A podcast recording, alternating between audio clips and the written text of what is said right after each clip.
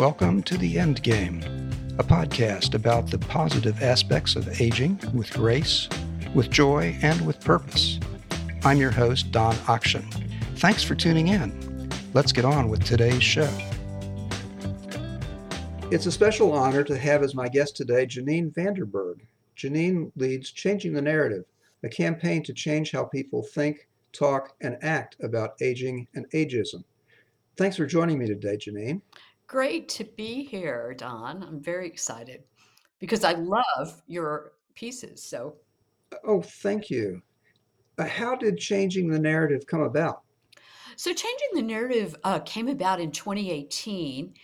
It was a Colorado based foundation, a Rose Community Foundation, that had been part of a national effort called Reframing Aging to help people think differently um, about how we communicate about aging, about getting older. And uh, the I had previously worked with that foundation in a over 30 year um, career as a consultant. So uh, the program officer, Teresa Hillary, my friend, called me and said, I want to start this anti ageism initiative and I want you to leave it. And I was kind of leaving my consulting firm. I thought, oh, that sounds like a big job. And, you know, I was looking for more encore 20 hours a week or something like that. And uh, she said oh you can do this part-time. Well of course that turned out to be foolish. So we um, and then another um, major foundation next 50 initiative came in. And so we quickly um, jumped from being simply about reframing aging to tackling ageism head on you know in the workplace in healthcare in popular culture. So our anti-ageist birthday card campaign, and so we've been around now for almost five years. It's hard to believe. That's uh, a pretty broad mission that you have there. Is is it a national it is national. So we started first year we were uh, Colorado based, and then um, and the second year as we started to share kind of more of our tools. So, for example, we put together a toolkit for intergenerational conversation with this goal to have um, 100 conversations, intergenerational conversations about ageism in 10 days. Well, the minute you put something literally on social media, then anybody anywhere. And so we started getting calls from Venezuela, from the Congo, from a woman in Paris saying, mm. We'd like to use your materials. So we were sure. But what really happened during the pandemic is, uh, as we moved to virtual workshops and events, was that basically anybody anywhere could access our workshops, our events. And so last year, for example, we reached people in all 50 states of the US and 24 countries outside. So uh, still trying to accommodate that growth and reach and um, but it, it's fun because you learn so much about how other people in different communities think about aging and about ageism so let's let's get to the the core i'm going to I'm going to lob you a softball here. What is so terrible about ageism? Well, that's uh, that's a really big question. How much time do we have, Don? So, let me start first with um, uh, how it affects um, all of us as we get older in economic security. Uh, so the first thing that we know is ageism, which is basically it's stereotyping, it's prejudice, it's discrimination based on age. And we know that it shows up a lot in the workplace. Like AARP research, for example, has showed that 78% of people in the US in 2021 said they either experienced or witnessed workplace age discrimination. Other studies have shown that when you are pushed out in the workplace, um, in your 50s or later takes you much longer to find a job if in fact you can again. And there was a study by the urban institute that i found horrifying that um, and it followed 20000 people across the us in their 50s who entered their 50s with stable employment. So what does that mean? It means it was a full-time job. It was salary they had been there for at least five years 56% of them were pushed out because of their age. Only 10% ever recouped financially. So we know there's a financial hit, right, to individuals. Mm. And we know that's especially true if you are female because you are more likely, if you're of our generation, to have been paid less over a lifetime and more likely to have stepped out of the workforce, right, for. Um, to take care of children, to take care of older family members. So there are all of those reasons. So there's the financial mm-hmm. piece. There's the healthcare. So a number of studies have showed that experiencing ageism in healthcare affects our physical and mental health, affects our memory, affects our lifespan. And and that's one of the reasons that we have an age-friendly healthcare campaign. We try to educate uh, uh, people about this, but we also know that even internalized ageism and that's like the ageism that we have ourselves. So I'd encourage any of you uh, listening to think about this. Have you ever said things like, oh, you know, I'm kind of too old to learn that or start doing that or that kind of thing?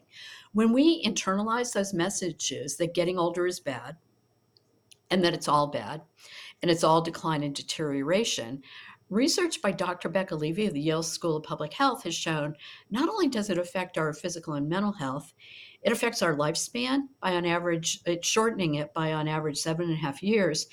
And it increases our likelihood of developing dementia by almost half.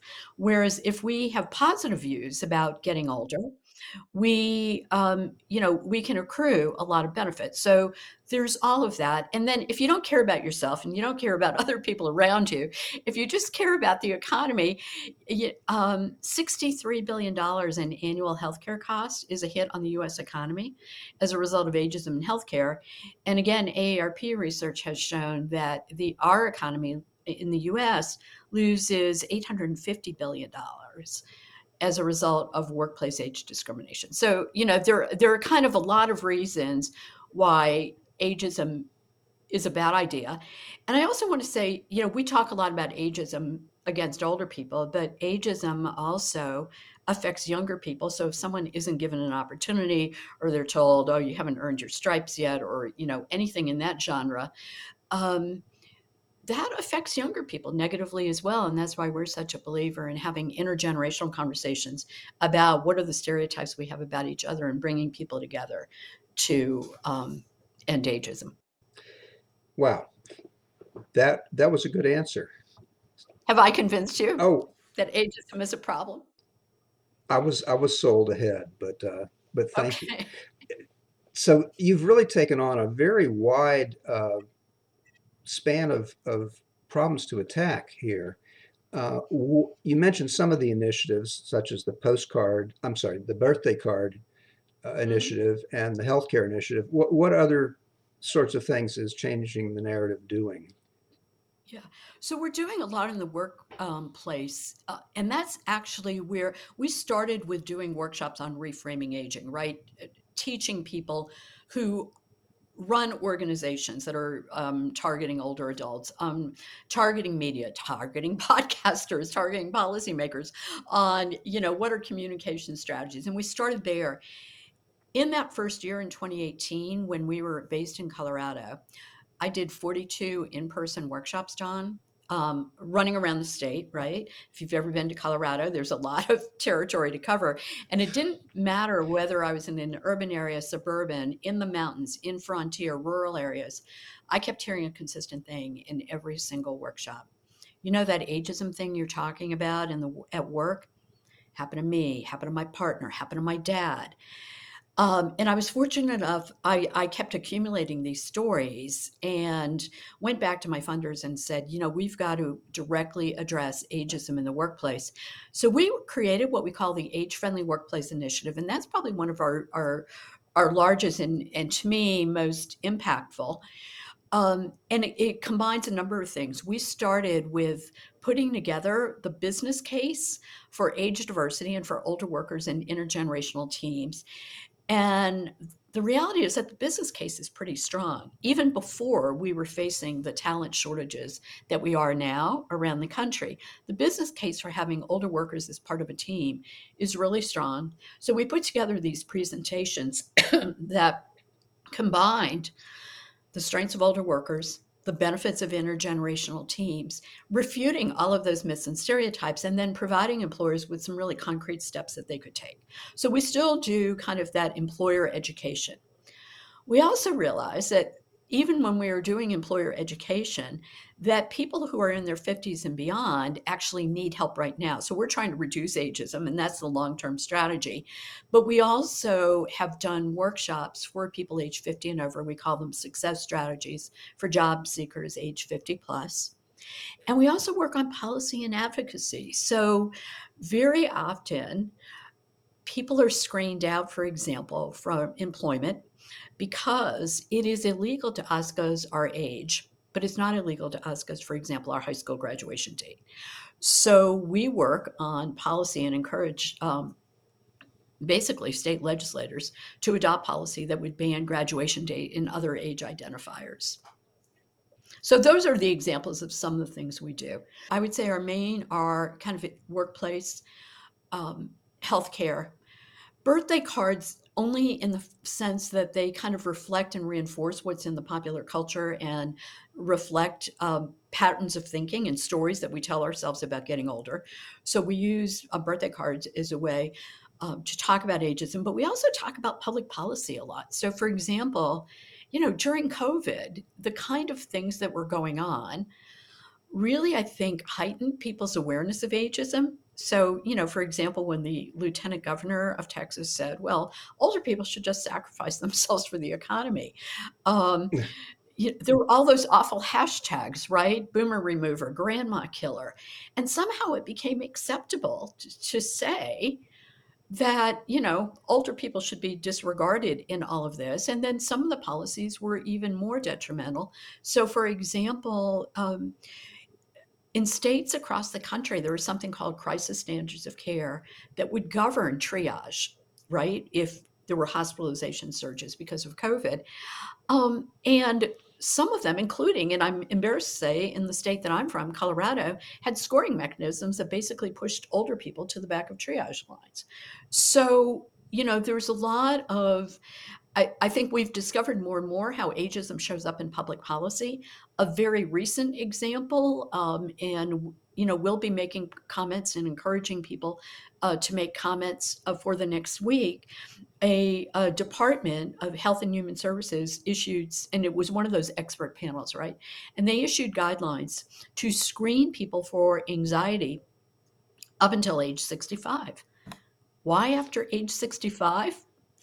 Do we stop screening people for depression or anxiety? Well, the recommendation of the experts was it's hard to distinguish the signs of anxiety from the sort of fatigue and anger and depression that we get after age 65 um, anyway. I'm like, you've got to be making this up. Like, what? There is nothing. And I, so I consulted with all of my gerontologist friends and said, is there something like we turn 65 and all of a sudden, you know, we're kind of all on this downhill slope? And they were like, no, that's absolutely ridiculous. So there's a lot of outrage about this right now. And, you know, and we're making comments, but it's an example about how ageist attitudes are so entrenched, right, in people's thinking. I'm sure these were all lovely doctors who want the right thing, who are probably kind to their patients and whatever, but it did not even occur to them that somehow after age 65, that if you're feeling distraught, it might be because you are feeling distraught and not just because you're 65 or older. That's an example. Wow. Uh, that the comment by the lieutenant governor uh, just makes me think that folks would like to put us all on icebergs, and the only thing that's stopping them is climate change. Mm-hmm. Not enough icebergs. okay, I should be laughing, but yeah, okay, that's a really good line. I may borrow that, John, for a future workshop. So again, uh, this is just a huge thing. Are are you looking at this as a, as a 20 year project or a 50 year project or a 100 year project to to change these attitudes? Uh, yeah, so um, you know, a, a, friend of mine, Jess Maurer, who's the head of the Council on Aging in Maine, and Maine just recently got some publicity uh, for declaring that they had a 10 year plan to end ageism. And a reporter called me about this and said, is this too ambitious? And I was like, no, our goal is to end ageism, go big or go home. And I personally do want to step away from changing the narrative to do some other things. Um, so I, I kind of want to end it in the next couple of years that's my personal goal. I have two daughters who always say "go big or go home," so I'm in the "go big or go home." um, seriously, I think there's a, there's a lot of work to do, but I also feel here's where I'm seeing so much positive direction. Um, more and more people are talking about this. When we started this in 2018, there were a handful of people who even talked about ageism. More and more people are talking about it. More and more people are writing about it. More and more people are doing a writing like you do, doing podcasts like you do, and and talking about this issue. And I feel like there's sort of a groundswell now of people saying, we're not going to put up with this. And that is going to reflect ultimately in, I think, legislation and policy, which is really, in a way, what needs to change. We do need to change our own attitudes, but policy changes can make a big difference really fast. So, for example, um, in Colorado last year, we were able to uh, secure a modification to existing legislation so that workplace age discrimination was treated the same way as other forms of discrimination, like based on race or gender. That was not true before we were able to get this legislation passed. Somehow, if you were discriminated against based on age and you could prove your case, which is harder to do because of a series of court decisions, but if you could prove your case, you couldn't get compensatory or punitive damages. So that meant lawyers weren't going to take age discrimination cases. Well, we were able to change that. We think we're going to do a graduation date bill this year. You know, there are a lot of things that can be done. And I think that there's sort of a growing number of people who are alert to this, who are talking about it, who are kind of spreading the word. So I actually am feeling pretty optimistic. So no, not 50 years. We're doing this for generations to come. I have a um, a grandson, a new uh, who's going to turn one years old in less than a month. I can't believe it. And when I think about it, like I don't want him to experience ageism either because as a younger person or an older person. So to me, everything that we're doing is not just for us, it's for generations to come. How how do you assess your success so far? Um, so it kind of it depends on the particular area that we're doing, uh, that we're working on. So, for example, um, the first three years, because we had funding uh, from a foundation, we had this very kind of comprehensive um, evaluation done. And it was not only whether people liked our workshops or not. So I was just pulling that data for something like 97% of people said they would highly recommend the workshop. But what was m- more important to me across all the metrics that we were trying to measure, like did people increase awareness of ageism? Were they motivated to do something about it? Did they, in fact, do something about it? It like every metric had over 90% of people who participated. So there's that. On the policy and advocacy front, um, especially around workplace age discrimination, what I've seen in five years is we were able to form a coalition, we're able to align with other organizations. We've gotten workplace age discrimination on people's policy agendas. So the people who make public policy, we've gotten that now on their agenda. We've had some legislative wins. And some of the policy wins are less legislative wins, but for example, having workforce development centers, which are the institutions that get the federal money to retrain and upskill people, realize, oh, that people age 50 and over want to and need to be retrained and upskilled as well. And some of them have called us at changing the narrative and said, you know, we're not used to working with this highly experienced population, right? Because historically, workplace development centers have, and rightly so, worked with people very low education, you know, ex offenders, people transitioning. And now you've got, because of workplace age discrimination, a lot of people have been pushed out, but they've got great skills and great capability. And so helping those institutions understand that this is a uh, constituency and a constituency that can make a difference uh, to the employers that they're trying to please.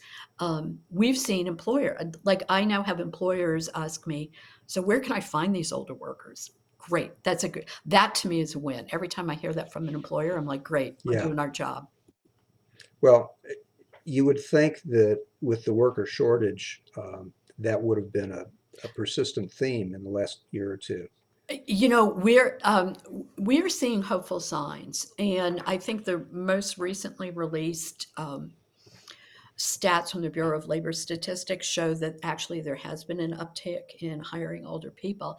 And it just makes sense. It makes sense not just because there's a talent shortage, but this isn't a one-time thing, right? We've um, we've all seen that demographic uh, chart from the U.S. Census Bureau that shows, you know, in 1960 we had this pyramid, a whole lot of younger people tapering up to a really small number of older people. In 2060, it shifts to basically a barrel shape, right? We've got equal numbers of people. The reality is that we're living, for the most part, longer, for the most part, healthier lives. We have increased longevity.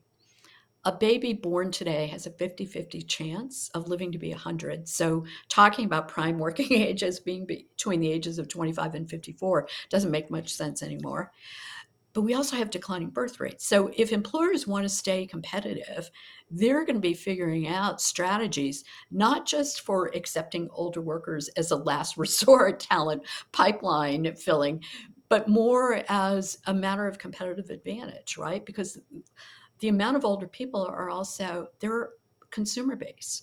Um, there's been a lot of research, and I hear this every day of as we get older, we get really um, tired of those boring and beige products, right? If we've been interested in certain things all of our lives, we continue to be interested in those things. So the marketing that goes on very often to older adults that only portrays us as a group of people who only care about, you know, sort of healthcare um, isn't isn't effective, isn't relevant. So I think the smart companies are figuring that out and figuring out how do we use, how do we bring older people on our teams. Um, as uh, for both marketing to demonstrate that we care about older workers. It's a smart business move. Yeah. So, Janine, do you have any advice for chronologically gifted individuals uh, in the audience on, on how they can combat ageism?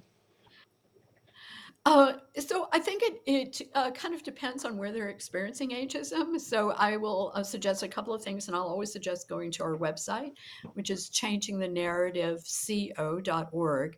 Um, if it is in the workplace, it's you know kind of taking. Um, and, and I want I want to separate out. If you're currently experiencing ageism, in the workplace right now, the best thing that you can do is document, document, because there have been some court decisions that if you allege ageism after you're pushed out, um, that it won't be taken seriously. So you want to document along the way. You want to file a complaint with HR, or whatever it is.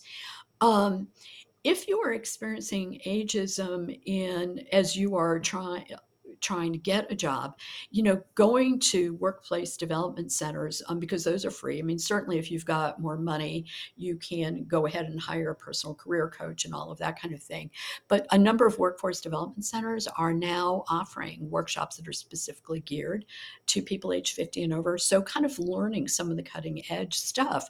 I learned a lot about, you know, artificial intelligence and how it screens in and how you you've got to put certain words on your resume. How you put your resume kind of in word cloud software and then you put the job description in word cloud software and you make sure that the words the most important words match up. So there are a lot of things that um, for those of us who haven't been job hunting for a long time there are a lot of new things there we've got some really we've got a great tip sheet at changing the narrative on we call it talking back to your healthcare provider but talking back in a very respectful way. So if someone isn't being clear about your symptoms if they're talking over you talking around you and that kind of thing um, we basically you know have a if they say this you say this kind of thing. So and you, again those are things you can get from our website and I think one of the things that all of us can do is just kind of stop ourselves in our tracks when we find ourselves thinking like those ageist kind of things. If if we are saying, oh, "I'm too learned to try, too old to try that," you know, really stopping and thinking, like, why do we believe that, right? And I think starting with our own internalized ageism is really important what I really, really believe is that everyone should read, and I'm, she is not paying me to say this, but I think Dr. Becca Levy's book called Breaking the Age Code to me gives the most compelling reasons about why all of us should care about ageism for ourselves as individuals, for others we care about.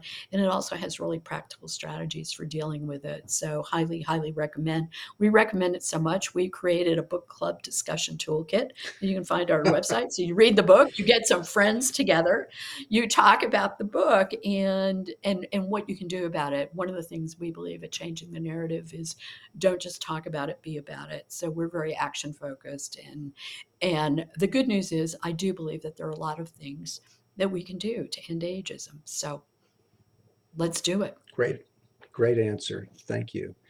Uh, Janine, this has been a really strong case uh, for, for ageism to be treated as a serious social problem. And I really appreciate this, appreciate the sound advice on how we can all deal with it. And uh, you, you certainly have uh, fulfilled your description as being a passionate advocate on this topic. Uh, so thank you for being with us today. Thank you for inviting me. I really appreciate it because so many of what so much of what you write and that's why I keep sharing it on social media. So much of what you write really does change the narrative. So appreciate the work that you do. Oh, thank you for that. And to learn more about changing the narrative, you can visit their website, which is changingthenarrativeco.org. Janine, thank you again. It's been great. Thank you, Don. Take care.